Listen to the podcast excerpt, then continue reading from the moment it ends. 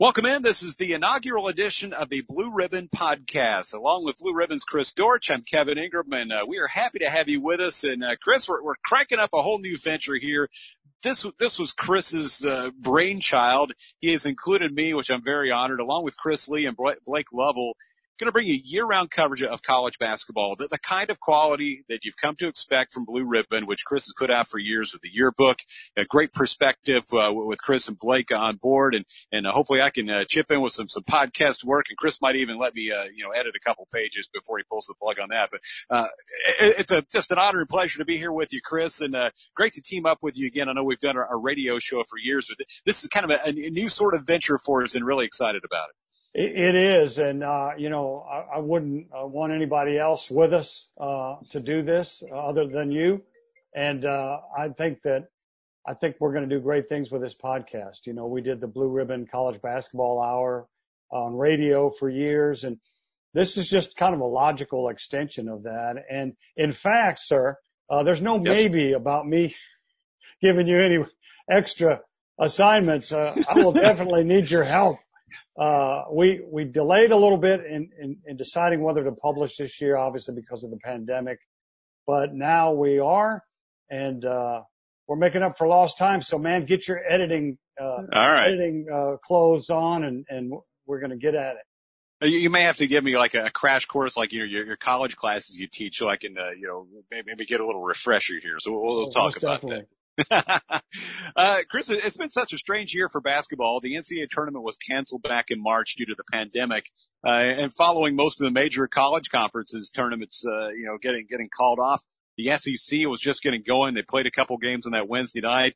I know Tennessee was about to uh, tip off its game on the Thursday, and, and then they they they axed it right there. The whole thing was over with. But it just, it just felt like a big hole in the middle of the year, didn't it? And uh, I, I, I called the games for Belmont half for many years Bruins won that exciting uh, OVC championship game against Murray on the last second backdoor play. Everybody's all fired up about going to the NCAA tournament, and then you have the total letdown of not getting to go. And I know Belmont wasn't the only team. There are a lot of good teams that, you know, had chances to really go deep and, potentially win the thing in magical years and it just didn't happen. So, uh, you know, we hope by the time we get to next spring that the situation with the virus is going to look a whole lot different and kind of get back to a little bit more of a, a normal setup and, and get to have the tournament and, and do more of the things that we enjoy when, when March and April roll around. It was a soul, soul crushing, uh, occurrence when, when it happened. I remember, I think it was on a Wednesday night. There was that dual gut punch of, of Tom Hanks and, and his wife Rita Wilson announcing they'd had it, uh, the virus and, uh, the NBA saying we're shutting it down. And yeah, with Rudy Gobert. Yeah. And I think then it, it, it, it dawned on people. This thing is real. You know, uh, uh Tom Hanks is our latter day Jimmy Stewart. He's, he's, mm. he's every man. He's America's favorite actor. So, uh, and then that happened. And like you said, you called Belmont. They, they had a chance to make some noise. I went to East Tennessee State. They were an upset special pick. You know, they had 130. They had gone down to LSU and won by 20. Looking forward to seeing that. Uh, looking forward to seeing what a team like San Diego State could do with a bunch of transfers. They had gotten it to 30 and two and, uh, we're really excited, even though they'd lost the Mountain West championship to behind Malachi Flynn, who had a great year, and so many other schools. Florida State uh, thought they had a sneaky chance. They, they're they're always in the hunt sure. with so much depth and length uh, and coaching acumen there with Leonard Hamilton and and Stan Jones as assistant. So a bunch of teams that really thought they had a chance were just left, you know, staring at at the ground. And uh, I really really hope that we can get on top of this thing and and get back to some degree of normalcy. I, I believe it will happen. Uh, that's why I published Blue Ribbon and that's why we're doing this. We're sure. doing this newsletter. It's, it's a 52 week a year newsletter. We're going to have great coverage and, uh, a couple times a month, Kevin and I are going to reprise our, our uh, basketball show only this time in the form of a podcast and I have a lot of great guests and we're, we've got some great stuff coming up. I'm really excited for people to read it. Yeah, and, and coming up on this show, we're going to have Joe Lunardi uh, join us, the ESPN bracketologist and, and longtime friend of Chris. And and friend of our show over the years. So we look forward to uh, visiting with Joe here in just a few minutes. You know, in, in this interesting offseason, Chris, we've seen a lot of guys return to school after testing the NBA draft waters. We've seen a number of transfers. How, how do you feel like the uncertainty has fueled a lot of these things? You know, I think it's weird because usually by now, uh, obviously the, the NBA draft is in our rearview mirror and instead it's, it's in mid October. And for, for a lot of the kids who decided to, to test the NBA waters, I thought that was a bigger risk than usual because they were not going to be able to go and do the interviews and the workouts in front of NBA teams. And I mentioned Malachi Flynn earlier. He did come out and signed with an agent, a good agent. He's with CAA. I did a story on him for NBA.com and, uh, his coach Brian Dutcher said, you know, it's a shame, uh, that he didn't get to work out because if he'd have gone to these workouts, he would have crushed their shooting drills and he would have impressed people with his IQ and the way he makes people around him better. Uh, but he took a chance and I think he's going to be rewarded for it. But for every Malachi Flynn, there was probably 20 other kids who thought, you know, Yves Pons at Tennessee is, is a guy that, you know, had he been able to work out, people would have seen his jaw dropping athleticism and ability to guard one through five and, and he would have probably gotten drafted, but he decided to come back to school because he didn't have those workouts. And I commend him for that, just as I commend Malachi Flynn for having the faith in himself to believe that, you know, workouts or not, he's going to get drafted. You mentioned Yves Pons. Vol's got good news on him with him coming back to school after, you know, kind of getting the evaluation. That would figure to place them near the top of what looks to be a loaded SEC. I know we'll talk to Joe in a little bit, but he has uh, seven SEC teams in, in his offseason uh, bracket. But man, it looks like it's going to be loaded. LSU got a bunch of key guys back. Kentucky will be Kentucky. You know, Florida's always good. But you, then you got a kind of a whole cluster of, of good teams and, and what's really deep league, don't you? You do. I mean, you, we, we've learned now we can't rest on Auburn. Uh, when, as long as Bruce Pearl is there, no matter, you know, who leaves his program, he's always going to find a way to be competitive. And, you know, they're starting to recruit uh, an ever increasing number of four and five star kids. Uh, Arkansas with Eric Musselman does it a different way. They, they'll recruit as good of high school players as they can and they're starting to really tap, uh, in-state talent, but they, they, they make their uh, living on, on transfers and they got a lot of transfers. So I, th- I think it's going to be a deep league. Well, Chris, it looks like uh, Joe Lunardi is joining us now. So let's bring in Joe and uh, just explain quickly before we do your relationship with Joe. That man, it goes back a long way, doesn't it? We do go back a long way. Uh, Joe was editing uh, Blue Ribbon for a time and brought me on to do some writing, and then uh, we ended up buying the original owner, Chris Wallace, out, and we ran it ourselves for a while. And then Joe, uh, he got big time on us and, and went to bracketology and and uh, that was uh, that was the end of him. But uh, uh, we've stayed friends ever since. And uh, I, I thought in, on our 40th anniversary year, he would be a great guest to have. Joe, you, you kind of look at trying to put together a bracket. I know you, you put together a, a, new one that I just saw. Uh, three teams for number one seeds: Baylor, Gonzaga, Villanova, and, and then who? How, how do you stack them up after that at the top? Michigan State, Virginia, in there as well. Yeah, I think the top three. Um, you know, in whatever order, Baylor, Gonzaga, Villanova are, are going to be the leaders whenever there is a preseason poll, uh, based upon, you know, how they finished, who they have back, and the relative competition to be a consensus number one team. There really isn't a clear consensus. It wouldn't surprise me if we had different number one teams in the various polls or the preseason publications and whatnot. You know, again, sometimes there's an obvious consensus number one, other times not. A little bit unusual to have kind of three co-leaders in that category. Uh, and, and then it just becomes, uh, you know, an educated guessing game, if you will, for a fourth number one seed this far out. I'm, I'm, I'm fairly certain that a fourth number one seed is required. I, I don't think they leave the line blank. uh, if there are three clear choices and not a fourth. And you know, guys, that's that's why bracketologists. That's why we make the big money. You know, is to, to figure this out. Well, Joe, uh, you know, you're you're dead on because over the years of editing Blue Ribbon, and if you can believe it, this is our 40th, and it's why we wanted you on our first show of, our new. We're starting a, a Blue Ribbon Report. It's a newsletter that will have a bi-monthly podcast. So we thought, what better guest than to have the guy who invented bracketology uh, in a in a car ride to Knoxville. We've we've told this story many times, but uh, you, you know we've learned never to sleep on Baylor, Gonzaga, Villanova, and Virginia. It just seems that, and especially, well, Gonzaga's, as you know, uh, record under Mark Few is, is, is sterling, but Villanova and Virginia have got it going on. I was just talking about this to the Furman coach the other day who tries to emulate the system. They redshirt kids. They always seem to stay old and mature. And Baylor, uh, they seem to do the same thing, only they do it slightly differently. They'll take transfers. They'll take grad transfers. But I guess you've learned over the years that for those programs, you've always got to give them every consideration, uh, in your bracketology. Yeah. And, and I really think that at, at the macro level, being old and mature has become kind of an underrated pathway. Yeah. Um, I mean, certainly, Chris, in, in our case, I don't want to speak for Kevin. We, we've got the being old part down.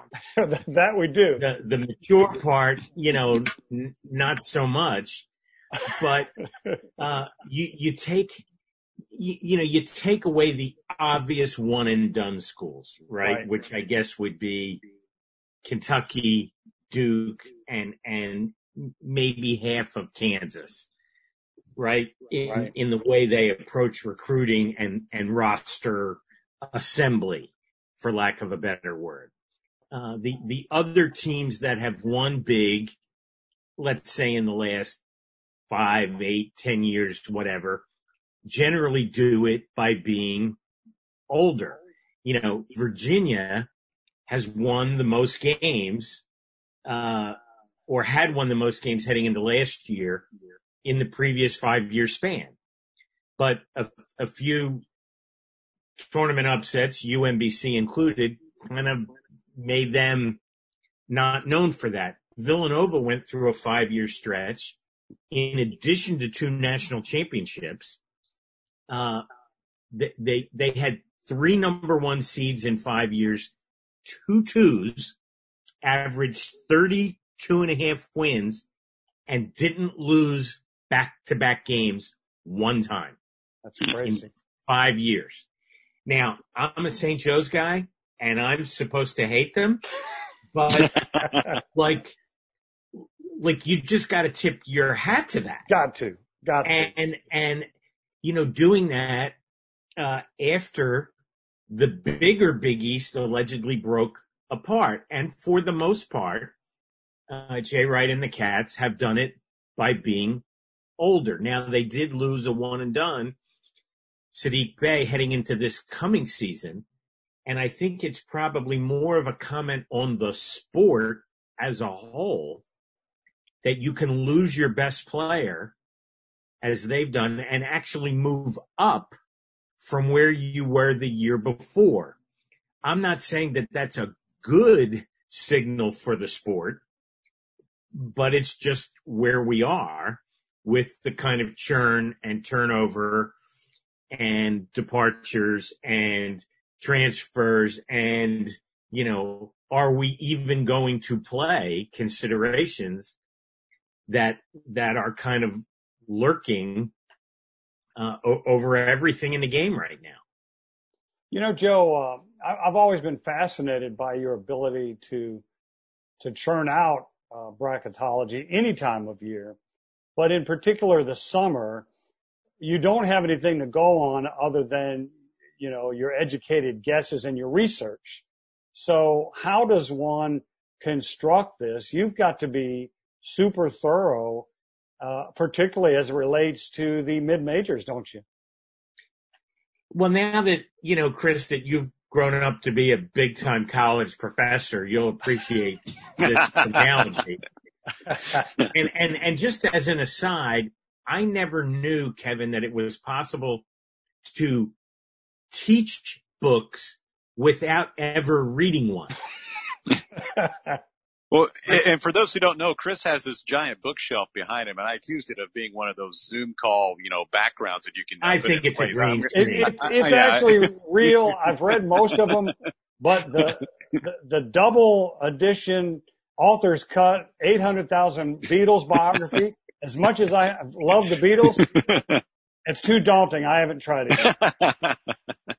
well, the only title that I can read off that screen is, is, is large print green eggs and ham.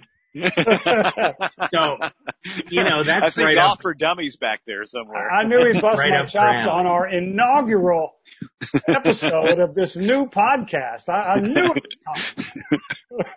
It's your idea. It was your idea. No, so, so, so he, the true story, true story about, you, you know, there was a question in there and I, I should answer it.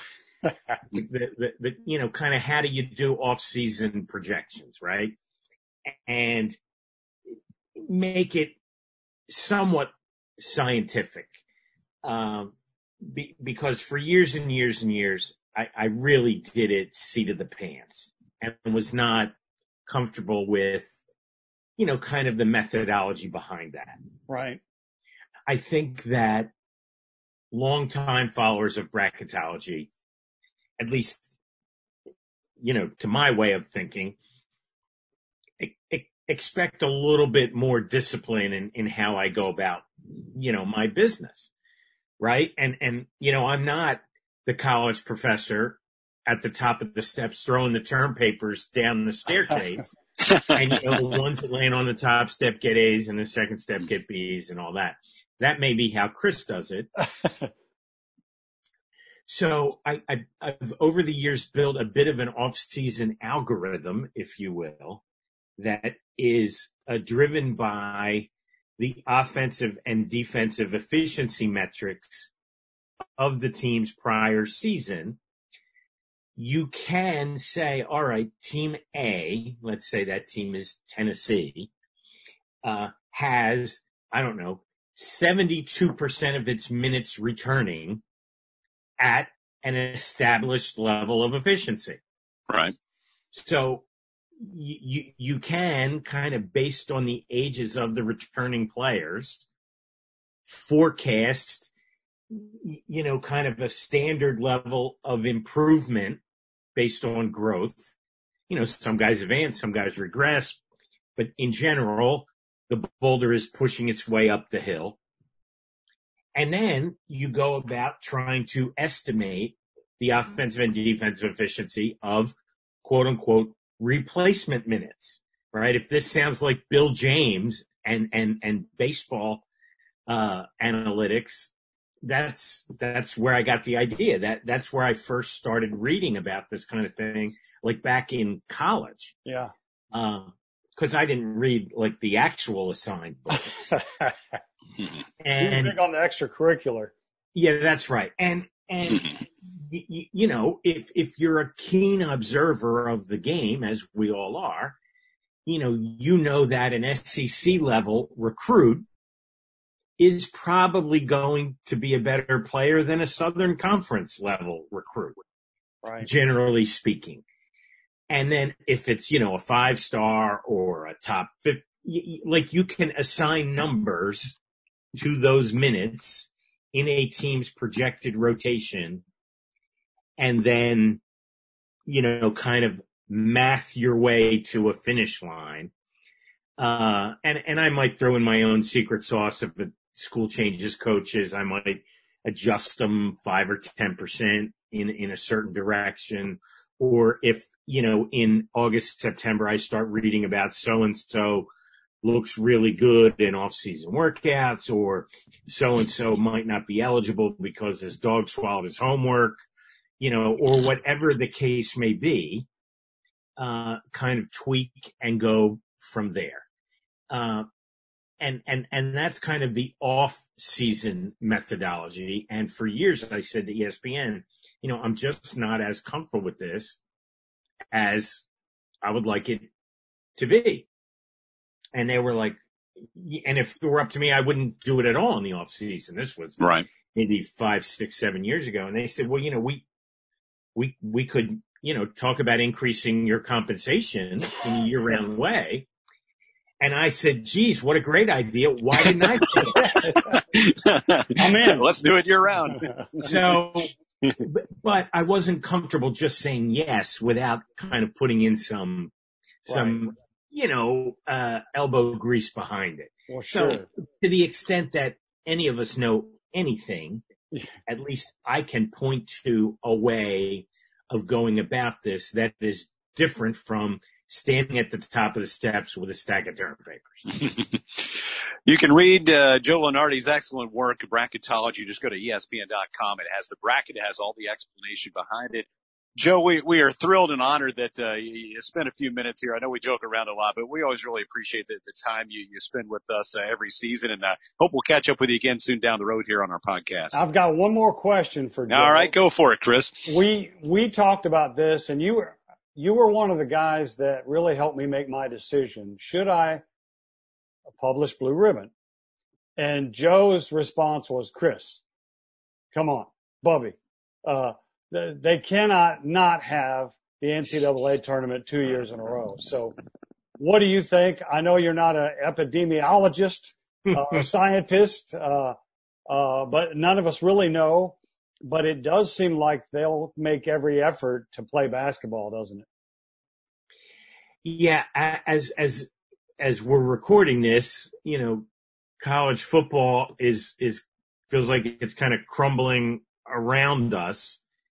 Um, and you know, that worries me at a lot of levels, not least of which is if and when that happens, if there's no fall sports of any kind, including football, you know, that means we've gone from the on deck circle to home plate and now we're up to make a decision. Right. And have a plan. And, uh, y- you know, I, I've, I've thought from the beginning two things in college sports that, that I thought were going to be anchors. I thought the SEC would play college football. Some way, like I just couldn't imagine those states and governors and institutional leaders not playing football. And I'm not being political here. Sure. I'm just speaking to the, to the importance of that in those states. Like I live in the Northeast. Penn State is a huge deal, right? It's the closest thing we have to big time college football. But living in Philadelphia, which is a pro town, while everyone here roots for Penn State, if Penn State went away, like you, it would be a blip. It would be a blip if the Eagles went away, or in the other half of Pennsylvania, the Steelers went away, right? That would be the equivalent of you know Alabama, Tennessee, LSU, Florida. People jumping off bridges yeah. and stuff. Like, like, like it would be like, what do I? I why am I alive? I'm not saying that's mentally healthy. No, I no. just think it's reality. Yeah. yeah. So I'm, I, I, you know, unless there's absolutely no one else to play, they're going to play. Yeah. In, in, in, in at least one or two of those leagues. Unless somebody throws enough money at them to have a championship in the spring. Sure. To, to the extent that college basketball has the same level of importance, and from a dollar standpoint, it does not. But the only thing in college basketball that comes close is obviously the tournament. And I, I, I've always been convinced that there was going to be a tournament. Now, you know, I make my money in the run up to the tournament, right. right? So, so what I don't know is, are we going to have four months of bracketology leading four weeks, four days? like n- no one knows that.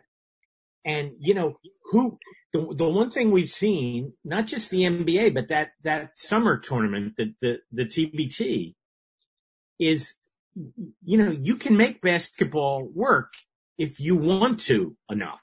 Sure. And, you know, does that mean the, the major conferences send 10 or 12 teams to a single location? Like if their schools aren't going to class in class, what difference does it make if their players go to class online? Half of them do anyway. Right. Right.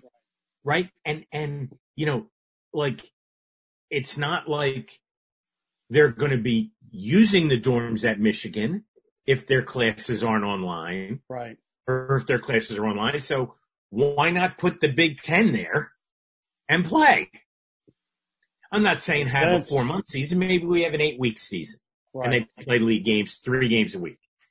And then, you know, the NCAA has some kind of tournament based upon with, with the number of teams, depending upon the number of leagues participating, right? Like that's yeah. kind of where I see it going. If, you know, we don't start in three months because, you know, as we record here, it's August 11th. The season was three months from yesterday. Opening night is November 10th. And, you know, our team's going to be in Maui then. Uh, I, am not seeing that.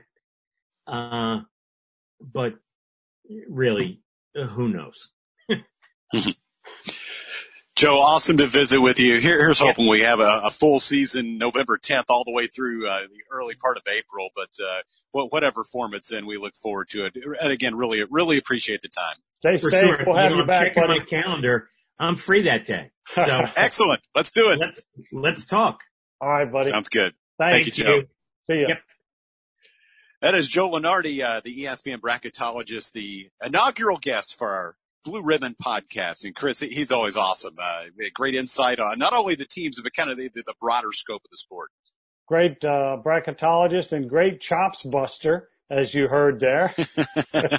he never misses an opportunity to bust on me, but uh, now we've been friends for, gosh, 25 years probably, and and uh, uh, like I said, uh, we were in a car driving to Tennessee uh, at uh, versus Florida when we kind of hit on that idea of bracketology, and so we could put out a tournament edition, and and he just has taken it, and now it's like a closet industry for him. Well, Chris, uh, this will wrap up our first edition of our Blue Ribbon podcast. And, and again, for folks who you know want to consume this on a regular basis, want to read the newsletter that that's getting cranked up here, and it's going to be a year-round thing, and give us give us the details and, and, and how folks can get involved and, and check it out. Absolutely. Uh, you go to blueribbonyearbook.com, uh, where, by the way, you can also purchase a, a pre-order the yearbook. Uh, we are going to publish, and uh, our, our fans want us to publish, but you scroll down to about midway through the page and you're going to see uh, a, a click to put your email in for the blue ribbon report. Now the email doesn't commit you to anything. There is a free list, uh, which will send you what we're going to have every year, but it is a paid subscription. It's $7.99 a month, $71.99 a year, which is a savings of about $24. We're going to go year round. Uh, we're going to do our podcast, you and me, twice a month and, um, and, and maybe more as, and then we're going to have all kinds of great reporting, uh, which I'll be happy to talk about if we have time. Sure. exactly. we'll, we'll do, we'll do plenty of that to, you know, let folks know what all's, uh, going to be included, uh, you know, you know, up to date stuff. So, uh, it, it's really a cool venture. Chris, thank you so much for, uh, uh, having me as part of this and, uh, look forward to what's to come. And, you know, we got our, got our first podcast in the books and, uh, feels like we're off to a great start here. Well, you know what? I couldn't have done it. I would not have done a podcast, a radio show without you, my friend. So, uh, it's a pleasure to be back in the saddle. Absolutely. He's Chris Dortch. I'm Kevin Ingram. This is the Blue Ribbon Podcast, and we'll talk to you next time.